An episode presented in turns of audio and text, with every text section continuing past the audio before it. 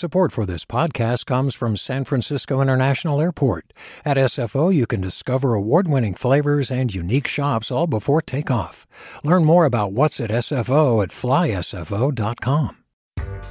Hi there, I'm Rund Abdel Fattah from ThruLine. If you're listening to this podcast, you know that KQED produces exceptional storytelling that keeps you informed, inspired, and entertained.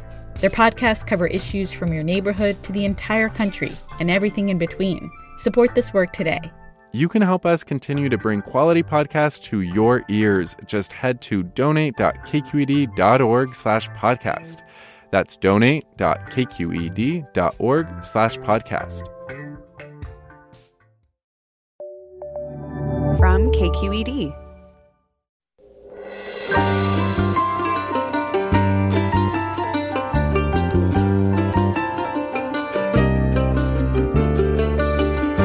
Travel-deprived Americans are snapping up airline tickets and hotel reservations, heralding a summer 2021 vacation boom. Photos from destinations ranging from campgrounds to Caribbean islands are popping up in social media feeds. But how safe is travel, and what do vacationers need to consider as the economy reopens? Many Americans are opting for domestic travel, leading to car rentals and hotels already selling out in popular cities. We discuss where people are heading this summer and what's changed as a result of the coronavirus pandemic. That's next on Forum after this news.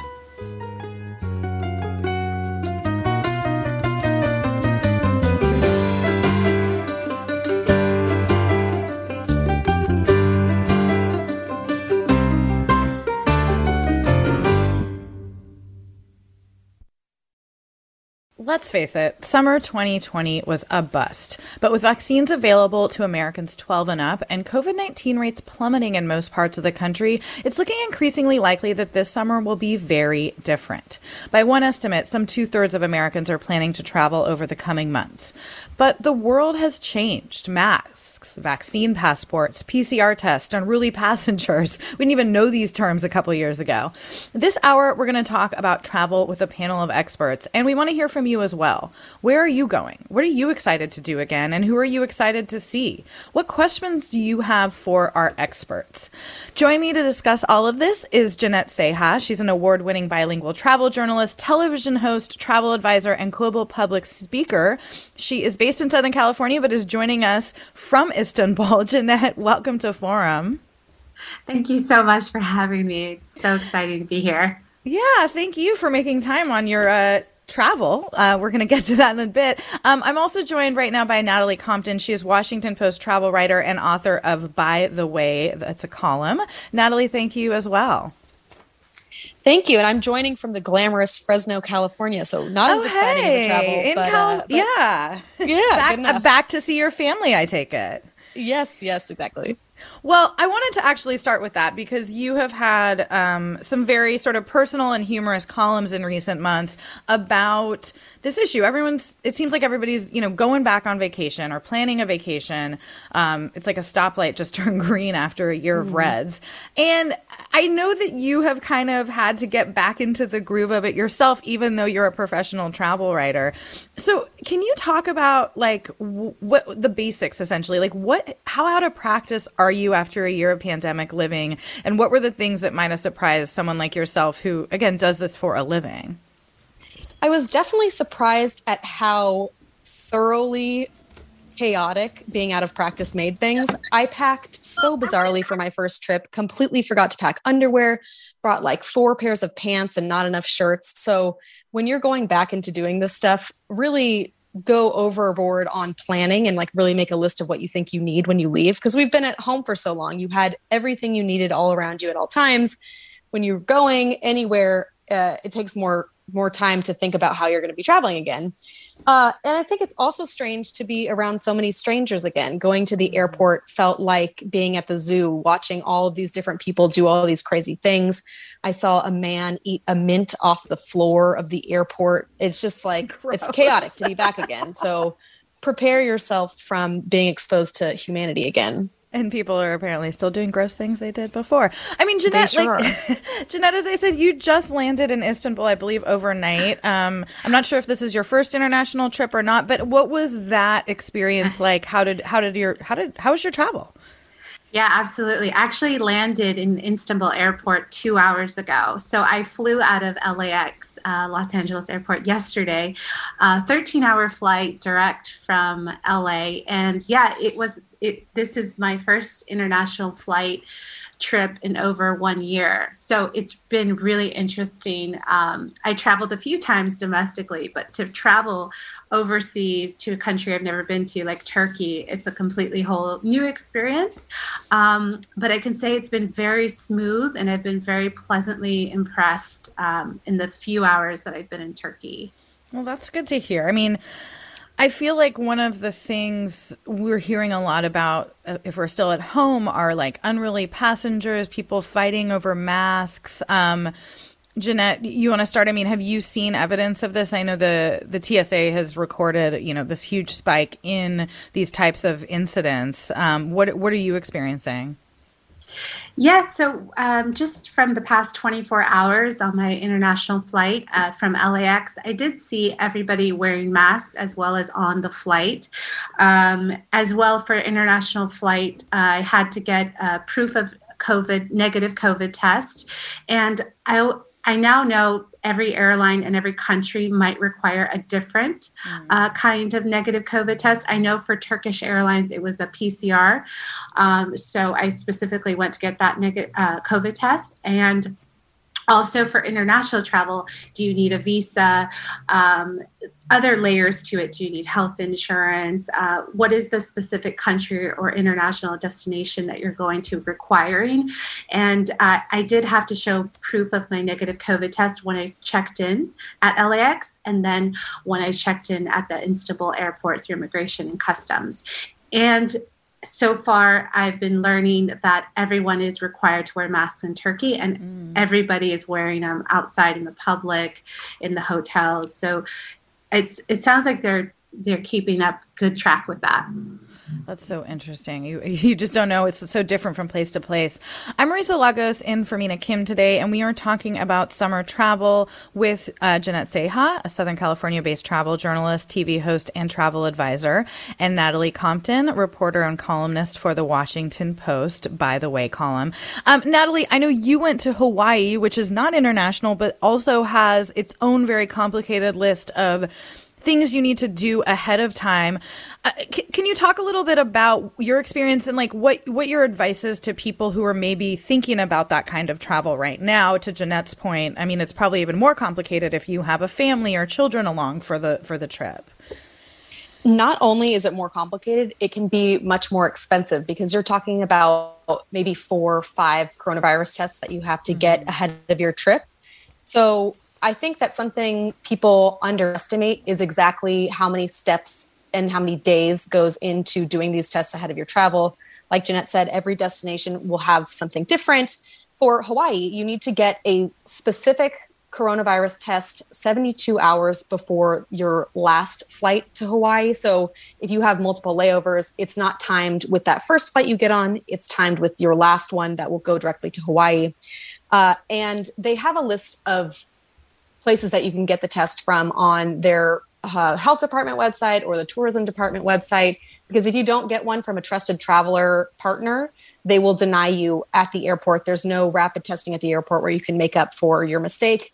You're done. You're either quarantining in your hotel room for 10 days in Hawaii, or you get sent back home. So it is extremely strict. We've heard of this happening a number of times. So it's not something that they're just threatening. They're absolutely sticking to these very specific rules. And that's going to be similar to what we're seeing happening in Europe or other destinations that require COVID tests. People might think, oh, I could just, maybe it's not 72 hours. Maybe it's a rapid test, not a PCR test. Maybe that's fine. You really want to be strict about that. And to your point about people getting upset on flights, it was uncomfortable to wear a mask for all of those different flights to Hawaii. It was about 11 hours of travel. So I think that is agitating people. Even if you are comfortable wearing a mask normally, it's just a long time to wear a mask. So the FAA has reported more than 1,300 cases of unruly passengers this year, which is just nuts. And people who are getting into fights can get fined up to $10,000, $20,000 if they end up assaulting someone on a plane. So if you're not sure you want to mask up to the Seychelles or flying 24 hours to the Maldives, don't go right now, because that is still a strict rule on most airlines. Yeah, absolutely. And Jeannette, I mean, what about the question of, you know, because there are all these regulations and restrictions and you have to take a test and, you know, I mean, kids under 12 can't be vaccinated yet. Like, what's your advice around thinking about booking things that are refundable, booking far out versus maybe, you know, not as far out? Like, how are you thinking about that in this moment, given, you know, how many people last summer had just their entire, you know, year upended, and probably a lot of people lost a lot of money? Yeah, absolutely. I have my brother with 2 young daughters. And one of the things now that they're out of school and in summer is some suggestions would be like doing a road trip. They live in Pasadena, maybe going to a national park and driving. If they're looking to go further outside of California, there are hotels that you can book now, and they won't penalize you if you change the dates, for example. There's a lot of hotels that are also doing staycations, like in LA. I know there's a lot of hotels. So for families that maybe want to stay local, but, you know, have a pool and get out, I know that there's a lot of hotels doing those staycations so that the families can, you know, what they're most comfortable with, they can at least get out and experience, you know, in Southern California, the beautiful weather, horseback riding. There's a lot of outdoor activities that are available to families that, you know, like provide social distancing. Right. And Natalie, I mean, Jeannette brings up a point of driving, but that brings up another problem, which is there's actually a huge shortage of rental cars, because a lot of rental companies had to kind of sell off their fleet during the economic devastation last year. Any tips on how to think about that? Maybe take your own car? Or, yeah. If you do have your own car, that's great. But in my case, I don't have a car. And when I flew to Hawaii, I definitely saw those rates that people are tweeting about, lamenting all across the country, not just in Hawaii. But like you said, rental car companies sold off their fleets for cash when they needed it most during the pandemic. Now they're scrambling to ramp up because no one saw the demand for travel in any way. They didn't expect it to go this fast, this voluminous. So it seems that nobody is ready. While we wait for those car rental companies to build up their fleets, you can definitely look for alternatives. I used Turo. It's pretty much the Airbnb of car rentals. I've used that. It's actually pretty cool. Yeah. Oh, it was great. It was really easy. I had a contactless pickup at the airport in Hawaii and drove around in some guy's truck, and It totally worked out. If you are feeling really desperate, I also rented a van through Airbnb, which is unconventional, but it was a way to get a car that was under the $700 rate that I was seeing with Hertz or Avis. So you can get creative, or you can book really far in advance. If you're thinking it's too expensive, I'm just going to not do a rental car, be warned that all across the country, even in Puerto Rico, there are shortages of Uber and Lyft drivers. So that is not a reliable backup right now. If you are going to a place where you need a car, you're either going to face really high rates if you can get one, or it's going to say no cars available and you just can't get one at all. So plan for those transportation issues in advance as you're choosing your destination. All right, we're coming up on a break. I'm Marisa Lagos here for Mina Kim. We're talking about the summer travel boom with journalist Natalie Compton and Jeannette Ceja. We want to know, what travel plans do you have for this summer? What concerns or questions do you have about travel after a year of pandemic? You can give us a call at 866-733-6786, 866-733-6786. You can also get in touch on Twitter and Facebook. We're at KQED Forum, or you can email your questions to forum@kqed.org. We'll be right back in a moment with more.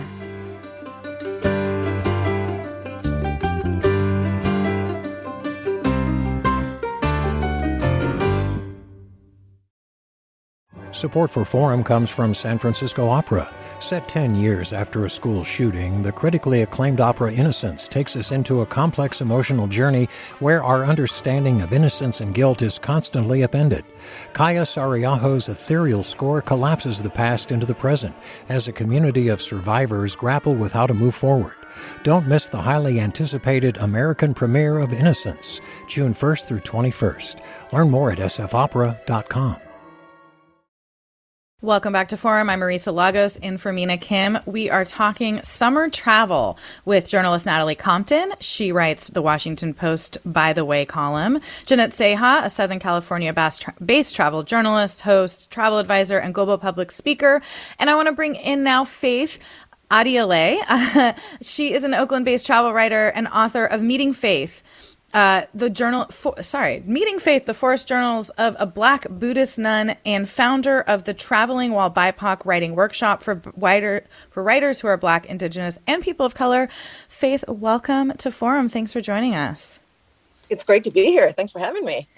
So you think about travel in a slightly different way, I think, than traditional travel writers. And I'm curious, given that framework of, how people who may be going to spaces they're not comfortable in or are meeting people that aren't comfortable with them, just how you're kind of thinking about post-pandemic travel and what the last year has done to us. We've all been so isolated and out of practice for social interactions, right? So how are you thinking about this new transition, one of a million we've all gone through in the past year?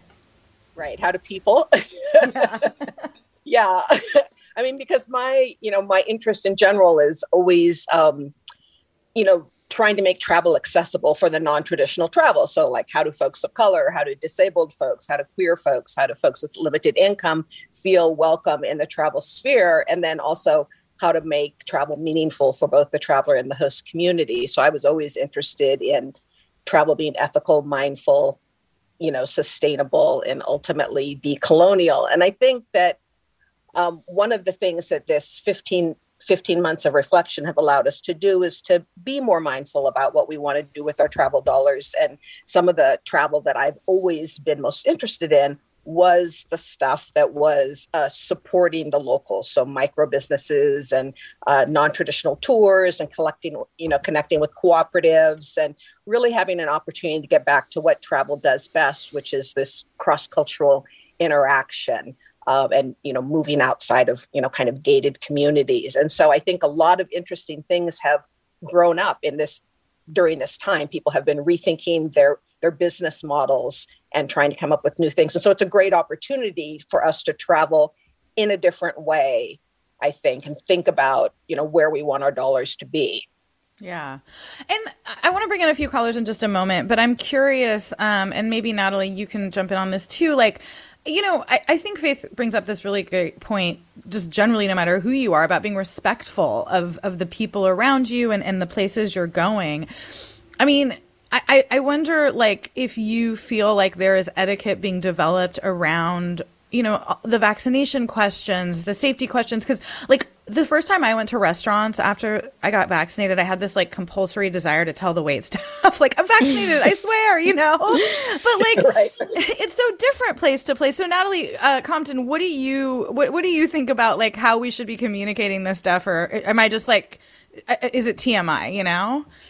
I think that's interesting because right, what is the etiquette of going somewhere and unannounced telling people, hey, I am vaccinated. Right now, it seems like what I've encountered at restaurants is sometimes I'll put, you walk in with your mask on, you sit down, the waiter comes to your table and you have your mask on. I've had multiple servers tell me, oh, you don't have to wear a mask. So sometimes I feel like it can be as casual as that. And that might signal that they're vaccinated and they feel comfortable. I like to follow people's lead where you are and see how everyone is acting. But you're definitely right in that we're at an odd time or an interesting limbo for travel etiquette in general. Throughout the pandemic, I spoke with lots of people in popular tourist destinations, whether that was Oaxaca or Hawaii and Puerto Rico. And there were many locals saying tourists who were coming during the pandemic didn't show much regard for the local communities there. And there was this big clash in a lot of places. So I think as tourism starts to heal and more people are going out, it's even more important to be very mindful about respecting the local community. Like Faith said, really focusing on supporting local businesses. Don't just go to the Hyatt, go to the mom and pop shops that have really been suffering throughout the whole pandemic. That's a way to show that you care about the place that you're visiting. Awesome. All right. I'm going to bring in Liz from Menlo Park. Liz, welcome to Forum. Hey, hi. I'm going to be traveling to Europe, specifically France, at the end of the month. I've already had one flight canceled, but that's nothing. We had 5 cancels last year before we got away. The thing is just to hang in there and you know, keep rebooking and then, keep your fingers crossed. My question is, there's a lot of hoo-ha about the COVID, I'm going to use the word passport, although I think health certificate is probably the most acceptable term. In this country, all we have is the little paper certificate that we got from the CDC when we were vaccinated. In Europe and other parts of the world, they're going to be doing vaccinations digitally with QR codes and various other things. What is the status on the American version of this? Does anybody know what they're doing? Yeah, that's a great question. Jeannette, Natalie, Faith, who wants to grab that one? So right now, there are so many different vaccine passports that are being developed all over the place. Airlines have some. Destinations have some. New York City has one. Right now, what you need to know, what travel advisors are telling me, is that you really want to make sure that you're traveling with your original vaccine card, even though it's just a piece of paper. Right now, make sure that you have that with you, as well as a copy that is saved either in your luggage or somewhere else. It's not on your person, just in case you lose it and you don't have either card now. And as far as France, what is good news is that we've heard that France is opening to vaccinated Americans next Wednesday. You will still need to do a PCR test within, I think, about 72 hours before your flight. So that's better news than we've heard in a long time. So hopefully that means that your canceled flights won't be canceled going forward. But for now, as people are truly just scrambling to figure out what the best vaccine passport option is, you are likely going to have to upload your test result, upload maybe a photo of your vaccine card, we don't exactly know yet, into that digital certificate to be able to prove that you are not as risky of a traveler as other people. Yeah. And actually, Forum did a full show on vaccine passports, so you can listen to that replay. It was on June 2nd, and it's at kqed.org/forum. Just to remind listeners, I'm Marisa Lagos, and for Mina Kim today, we are talking about the summer travel boom with Natalie Compton, Jeannette Ceja, and Faith Adiele of Oakland. And Faith, we have a comment here that I think is great for you. One listener writes, I'm not traveling. I don't have any travel plans other than local camping. I don't need immediate gratification and don't want to add to the problem of prices and crowds. Relax, people. But there's also people that might not have the choice, right? Who may not have the money to travel after this tough year, who might have kids that they're worried about. So, Faith, can you talk a little bit about like options for day trips or shorter, cheaper, things that might not be putting, either health or other concerns on communities outside of our own? Yeah, I mean, I think one of the exciting things we've seen is people are rediscovering domestic travel and rediscovering their local communities. At least here in the Bay Area, that means that prices have really shot up locally. Right. So that's an issue too. I mean, I recently rented an RV with a company I don't recommend and did a little trip. It was Airbnb, and we got it. We thought this would be super fun, and we were taking my mom back home because we had kidnapped her and during the pandemic. And then when she got vaccinated, we were taking her home. So we thought it would be really fun to drive through the Pacific Northwest. It was prohibitively expensive to do an RV, but camping and seeing all of that sort of thing that was going on. We saw families everywhere, and things that I hadn't done for a long time. And so I think you might have to hack it a little bit because in certain areas prices are going up. But if you think of off the beaten path places, those are great things to do with families or doing a house swap with someone. Things like that. Yeah, for sure. That's I actually hadn't thought of that. Jeannette, say hi. I mean. Can you think about, I feel like camping reservations are kind of like a Hunger Games thing in California, right? Like you got to be, if you want a public site, at least it's like a 6-month out thing. Do you have any tips, hacks on like ways that people who may not have made plans yet, because I think this year was especially weird not knowing how open things would be 6 months ago, and you're from Southern California where there's obviously just like up here, amazing open spaces and options. Yeah, absolutely. Recently, a couple days ago, my sister-in-law took my niece to Disneyland. So I know that Disneyland has reopened, and it's interesting because I wanted to know what it was like now during the pandemic. And she said so many things have changed. The limit on people who can go on rides, eat at restaurants, enter the park, everything is different. So I know that for families, like, Disneyland is maybe an option, although the wait to get a reservation, to get a ticket, that may be a little longer as we're still in the pandemic. But other options I would say would be, for example, Southern California would be a 3-hour drive radius, like Temecula. I know a lot of people who've gone to Palm Springs for the summer. Kind of going with what Faith mentioned, people can do house swaps, they can do Airbnbs, they could stay at the boutique hotels, things like that. I know that also there's a lot of talk about summer and fall weddings coming back, of course, smaller and intimate, that people who have postponed their weddings, for example, last year are starting to talk about maybe doing smaller ceremonies locally. Yeah. Sorry, go ahead. Oh, the drive is a great idea. I mean, I'm currently right now staying in an Airbnb up on the Pacific Coast Highway, and just I've just been driving the Pacific Coast Highway, for about a month now, and it's just incredible finding little towns as they open up, like little motels, and that's a great way. We're so lucky in California, but I think many parts of the country have these little spaces as well, little hidden gems in the forest and on lakes and more, and more private campgrounds too. I've noticed proliferating. I think because there's such an interest in outdoor travel. I want to bring in caller Nick next. I think he went a little further than a local forest. Nick, welcome to Forum. Thank you for having me on the show. After getting vaccinated, I resumed business travel and flew to Jakarta in April. Normally it's 21, 22 hours, but with the lack of connecting flights, it took 31 hours. When I had to keep a mask on. So advice to people who have long-haul travel, wear the masks that go around your head, not around your ear, because it does become very uncomfortable 10, 12 hours into having your mask on. My second observation was how expensive it was to get a PCR test if you're flying on a Sunday or a Monday, where labs may not be operating on a Saturday and Sunday, so you can't get the test results on time. It'll end up costing $350 to $400 to get vaccinated, and travelers should, in my view, try to plan for Tuesday through Friday flights if they have that choice. And my last observation, if you will, is how impressed I was by Indonesia, a country whose per capita income is, I think, about 8 times less than the U.S. They had contact tracing app. They had services for coming to your hotel and getting the PCR tested for domestic flights. The whole routine about entering public facilities, it was just so impressively well done that I felt safer there during the pandemic there than I did when I was here. So interesting. Thank you so much, Nick. We appreciate your call.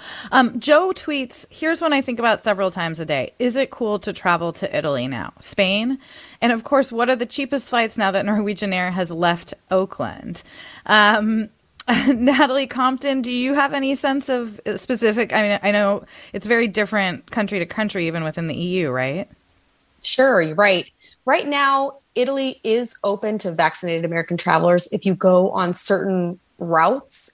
For example, Delta, United, and I believe American have these special flights where you can go to Italy and not quarantine, but you have to test before you get on that flight.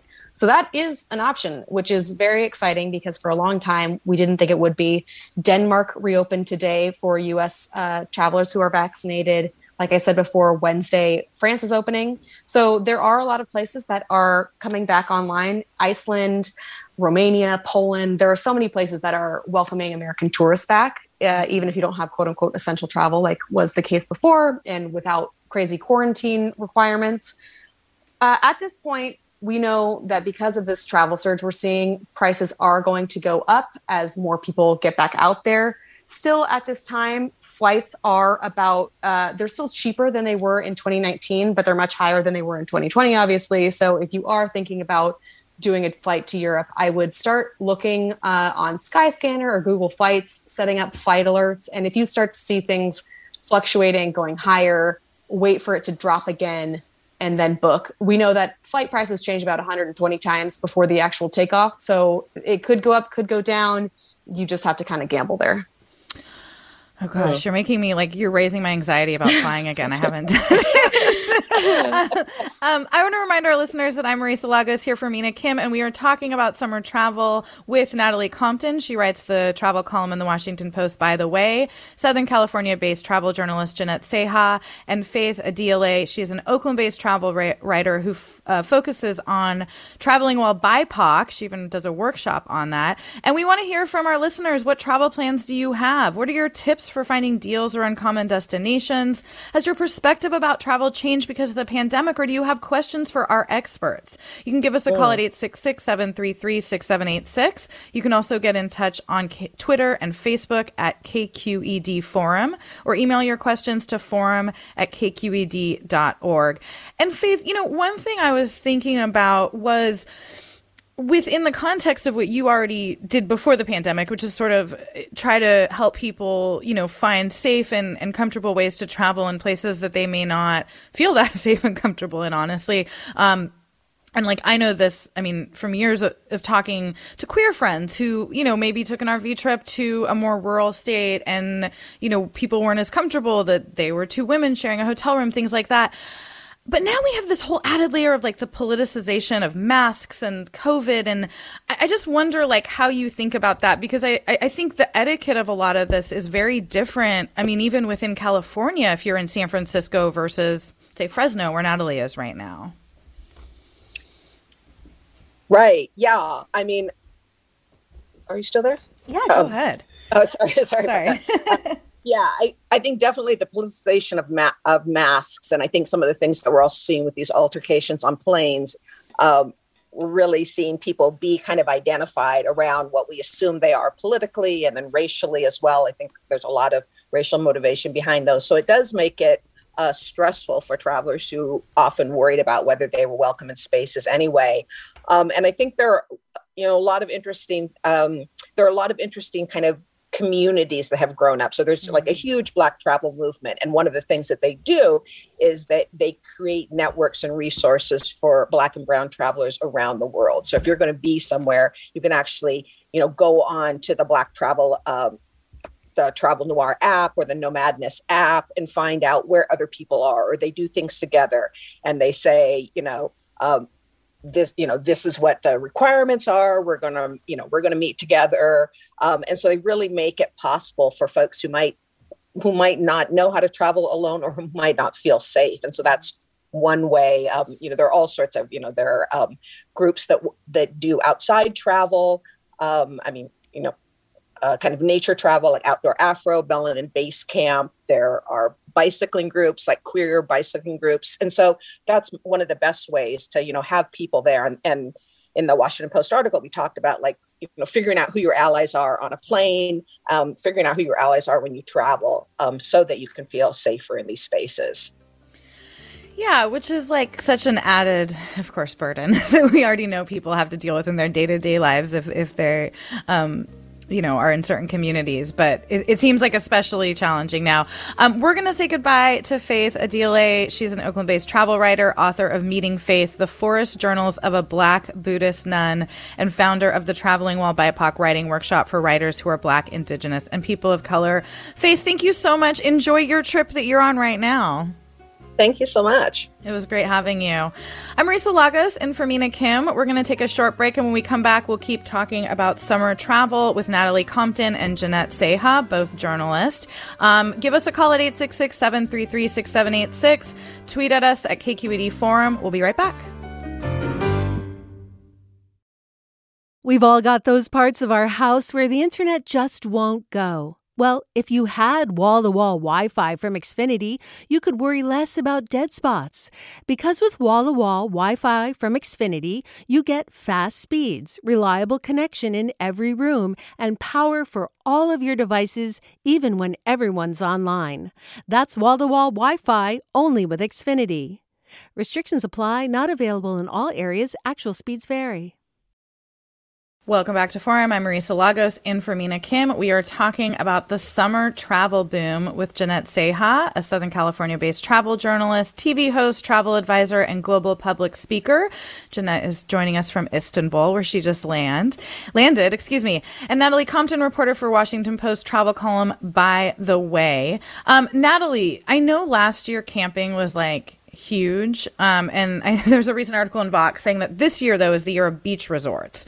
What do you think? I mean, it seems like probably both, all of the above. All of the above is right. Looking at Google Trends data, we know that beach searches are up 40% from last year. Camping searches are up 90% since last year. So it's definitely this huge interest in camping, although beach travel has always been popular. If you are considering a beach trip, a lot of beach houses are booked up, so you might have to scramble to try to find a place to go. But it is a great time to be going to the beach and still being outside, because that might make people more comfortable. But like you said before, if you're struggling to find a campsite, a lot of places might book up a year in advance. Even pre-pandemic, popular spots were tough to get. I have loved using HipCamp, which is, I keep mentioning this, it's the Airbnb of camping opportunities. So you can rent land on someone's property. Cool. And that is a great alternative if you're struggling to find a place. That is a great idea. I want to bring in another caller, Judy from Pacifica. Welcome to Forum.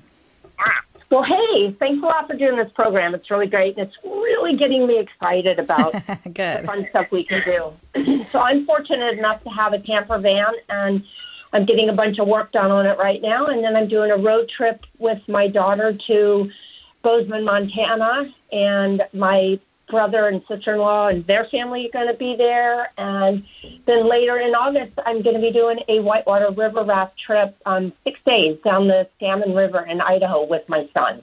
Awesome. He's a whitewater river raft guide. So outdoor activities, I think that's the way to go. Awesome. Thank you for calling. Another listener writes, I understand a little road trip with your pod, but flights and international border crossings are wildly irresponsible. A close friend won't get vaccinated, but will travel because she doesn't live her life, quote, in fear of COVID. Jeannette Ceja, what say you? I mean, you're obviously traveling internationally, but I do know, I mean, this is part of the kind of bigger conversation we're having about vaccinations and personal responsibility.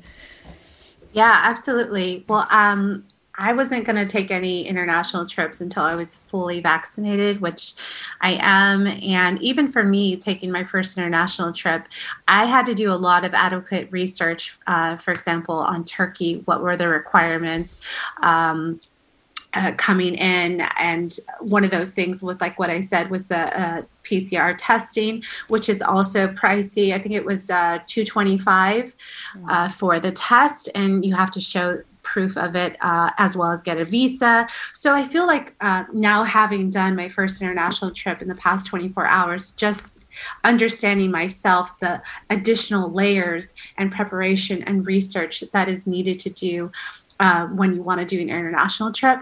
I think for travelers, it's, you know, I hear all over the place, people who feel comfortable, who are vaccinated, people who aren't, who don't feel comfortable. I think that's a completely individual decision, and I respect everyone's decision if they don't want to travel right now. I totally respect that, and people who are vaccinated feel a little more comfortable if they do that. I also advise them, you know, to be mindful of the locals at the destinations that they're going to, because not everyone has the same vaccine, you know, equity and accessibility as we do back in the States. So it's important to still, you know, pack your PPE gear. And I see it here in Turkey. Everyone is wearing masks. And then even on the flight, on Turkish Airlines, the flight attendants would go around and look at people and say, please put on your mask. If you're not eating or drinking, keep your mask on. So they were really good about keeping track about that. So I've been really impressed in the past just few hours that I've been here. But there are so many more layers now to international travel that, you know, a traveler has to look into and do research and be prepared. And I believe what Natalie was saying before too, you know, it might cost a little more too. For example, get testing, is the country or destination, do they require quarantine before or after? There's just so many more layers to international travel as well. Yeah, for sure. I will also say that in terms of the person's friend who was saying, oh, I don't live in a box, I'm not going to get vaccinated, truly every single health expert that I've spoken to during the pandemic and now that the vaccine is out has said, do not travel if you're not vaccinated. They do not feel comfortable. Not only is it a risk for you, it's a risk for the places that you are visiting because COVID is still very much out there in the world. You will be putting a lot of people at risk. But we do know that being vaccinated makes it harder for you to pass it to people, harder for you to get. So a lot of people are feeling comfortable traveling again. And even health experts that I've talked to, epidemiologists and doctors are beginning to travel again. What, sticking with you, Natalie, for a moment, those experts, what do they say about families like my own who have kids under the age of 12 who can't get vaccinated yet? I mean, how should we be thinking about that, both for more local travel, but also if people do want to get on a plane and maybe go visit family or do something a little more ambitious? I know that a lot of parents have talked about the struggle of keeping a mask on kids, and that can be really tough if you have young children. But right now, the move, I think, is to make sure as much as possible that your kid can wear masks as they travel. It is a tricky situation. It is good news that now that the vaccine age is lowering, more kids are getting vaccinated. The health experts that I spoke to said you probably can't expect another age group to get approved this summer. Maybe in the fall, it'll go to younger ages. But for now, people are saying, do all the normal things that we've done during the pandemic, social distancing, great hand hygiene, wearing masks is really essential for your kids. Right. And we also know there's a lot of data showing that with adults vaccinated and people still following those protocols, kids are just far less likely to get sick. So good news out of that. I know there were some CDC studies around classrooms and just like the adults the adults have been the spreaders in a lot of these. I want to bring in Chris from Vallejo, who has some thoughts about safe outdoor travel. Chris, welcome to Forum. Hi. Yeah, we have a tour company that we tour Mendocino. It's called the Mendocino Experience. And we've completely changed the way we've done tours. We ditched our tour bus. We now do a caravan tour where we meet up with the people. Everybody drives their own car, and the guide leads them to the different locations. We take people on tours of cannabis farms and wineries and the giant redwoods, but everybody drives their own car. Everybody's separate, and all our stops are outdoor locations until the COVID crisis is over. Awesome. Thank you for calling, Chris. Jeannette, I mean, it seems like we've gotten really creative in the past year. Is it your sense that people will still kind of, even if most people are vaccinated, that we're kind of changing the way we think about travel in a lot of areas? Yeah, absolutely. I mean, even for me myself, I have a whole another level of appreciation for travel and just keeping in contact with, friends or family abroad has been really important during these times. And what I've been seeing all over the world during even the beginning of the pandemic is a lot of tour guides. For example, I know a tour guide in Venice. He wasn't able to do tours because there were no visitors to Venice. But what he started to do was virtual tours. So he started to get creative and to show us virtually Venice from his eyes and do more interactive tours.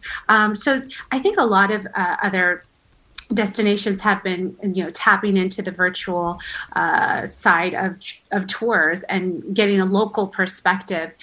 So I think that's been really creative so that we can still learn wherever we are from home. We can still learn about the world, connect with locals from around the world. Even if we physically can't travel, we can still stay connected. And I think that's made me really appreciative. And also, while there are many countries still not open to Americans at the moment, you could still read about it. You can still watch, documentaries, film. You can still learn about these destinations so that when things slowly and safely open up, you can go one day and plan, your next trip.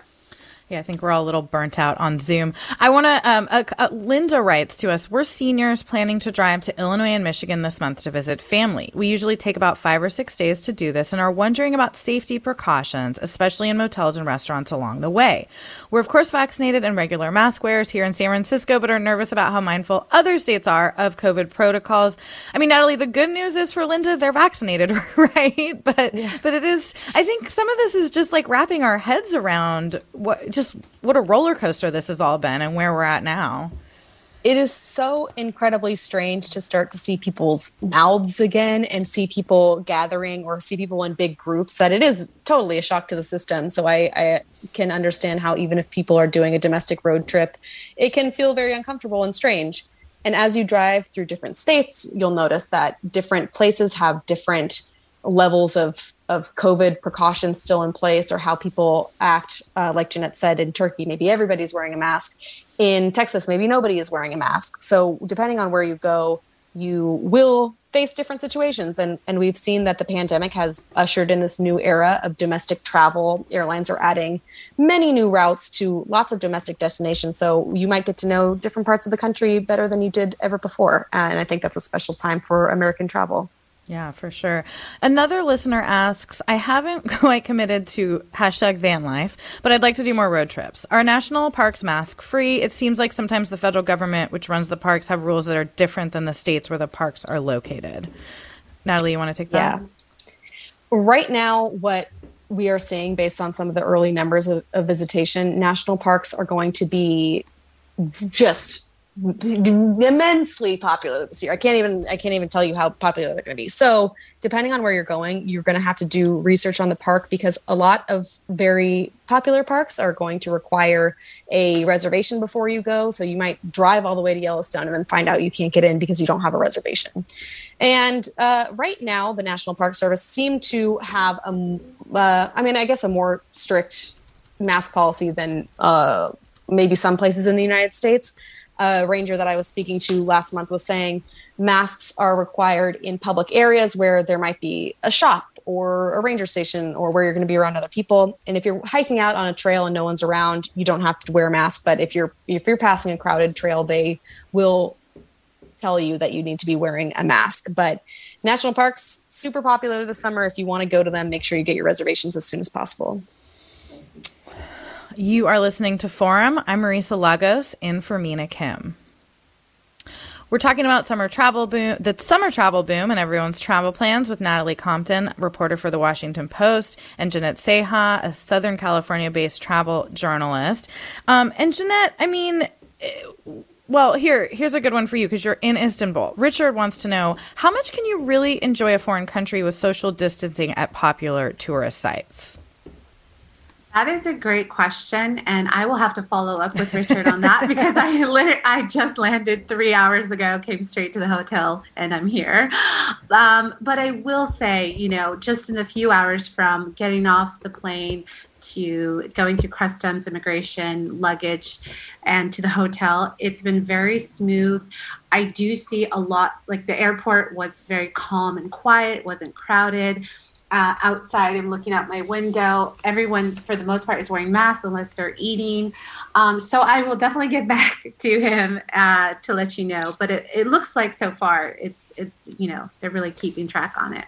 Great. I will say that even in domestic travel, it might feel different with those social distancing policies to travel again. I went to a bar in Maui and they had tables in front of the bar separating everybody. Mm-hmm. So you're all 12 feet apart. So that's not going to enable some of those travel relationships that you might make. When you're going to museums, though, it could be more special because you need a ticketed reservation. You have less crowds cramming in front of the Mona Lisa. So it could be a good thing in some cases, and it could be a detriment if you were hoping for it to be more like it was before the pandemic. Totally. I was talking to somebody who had canceled their Disneyland trip because they planned it before the California was going to reopen. And they're like, well, I was anticipating it would not be that crowded. And now they're going to let more people in. And I don't want to deal with that. I'm going to bring in Jeffrey from Los Angeles. Jeffrey, welcome to Forum. Yes. I wanted to mention, if you're going long distances inside the United States, Amtrak provides a number of long distance trains with sleeping accommodations. And we're planning a trip from Los Angeles to Portland, Oregon in July. We've already got the reservations for that. And a tip for people who are flying into a domestic city inside the United States from, let's say, the Bay Area or Los Angeles, would be to go to an off-airport location and rent your car there rather than to pay all the fees and taxes at the airport. Awesome. Awesome tip, Jeffrey. I actually used to use that to fly into your hometown sometimes, go to Burbank instead of Los Angeles. So I think, you know, Natalie Compton, that this idea of rail travel, it's like we've kind of gone retro after COVID, right? Like we've got like more people are doing RVs, more people are camping. And I think that that kind of fits in with this throwback idea.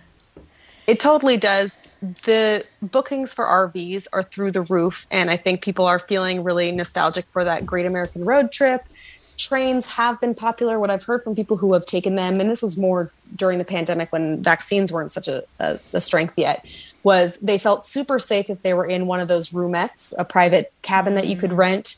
It was a different story if you're walking around the cabins and trying to go to the dining car, where most Amtraks were cutting out meal services and maybe just doing grab and go food, which is not ideal for a long, long trip. So you might want to bring your own food.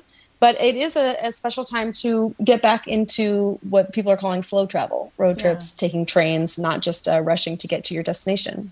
Well, Navi writes, I don't think I'll venture outside California this year, but I plan on taking the train to the Central Coast, and hopefully in July, August, things simmer down on planes as I plan on flying from LAX back home.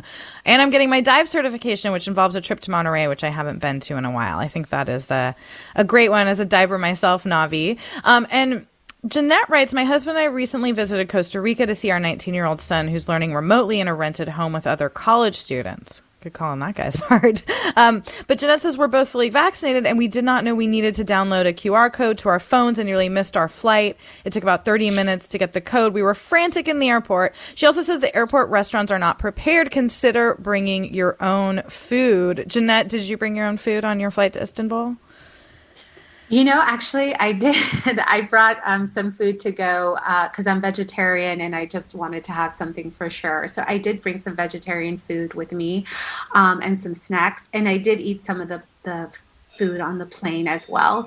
But it's interesting because my niece is in Costa Rica right now as well. And so, yeah, and I also, before she was able to fly there, she also had to get health insurance and show proof of negative COVID test as well.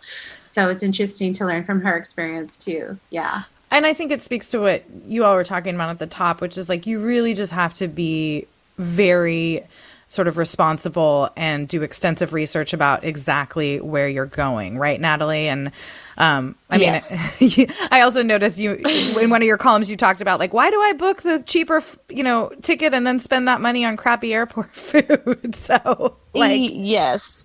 And what's funny is that I know airport food isn't good, and yet I still always do it. But that might be a nostalgia thing too. But totally. I have heard of even travel writers, a travel writer friend I know and photographer who was denied boarding at LAX recently because she didn't have what you needed to get into Nicaragua. So people are definitely running into those hurdles. You have to read the fine print and know exactly what you need before you get to the airport. Airport Wi-Fi isn't always great, so you might have that 30-minute struggle to download your QR code.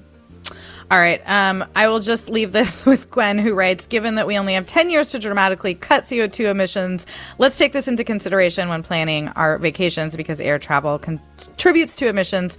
Gwen, good point. Maybe to those throwback stuff. Well, this is bringing us to the end of our hour. I am Mina Kim, or I'm Marisa Lagos here for Mina Kim. We were talking to Natalie Compton and Jeannette Ceja, both wonderful travel writers. I appreciate you both being here.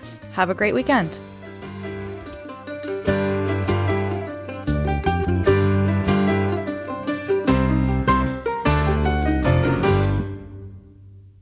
Funds for the production of Forum are provided by the members of KQED Public Radio and the Germanicos Foundation and the Generosity Foundation.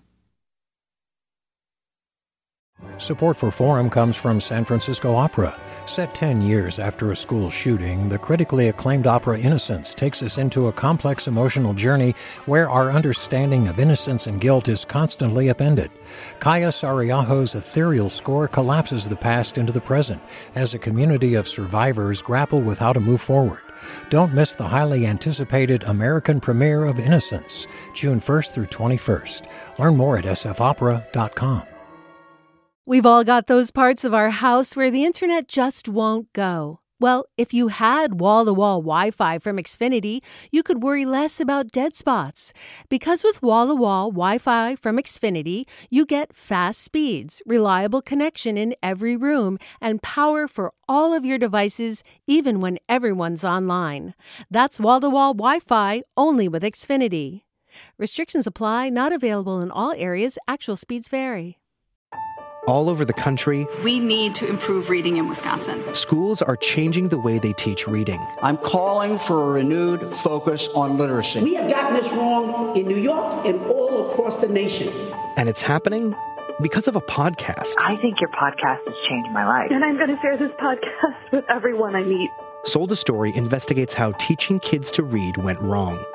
New episodes of Sold a Story are available now.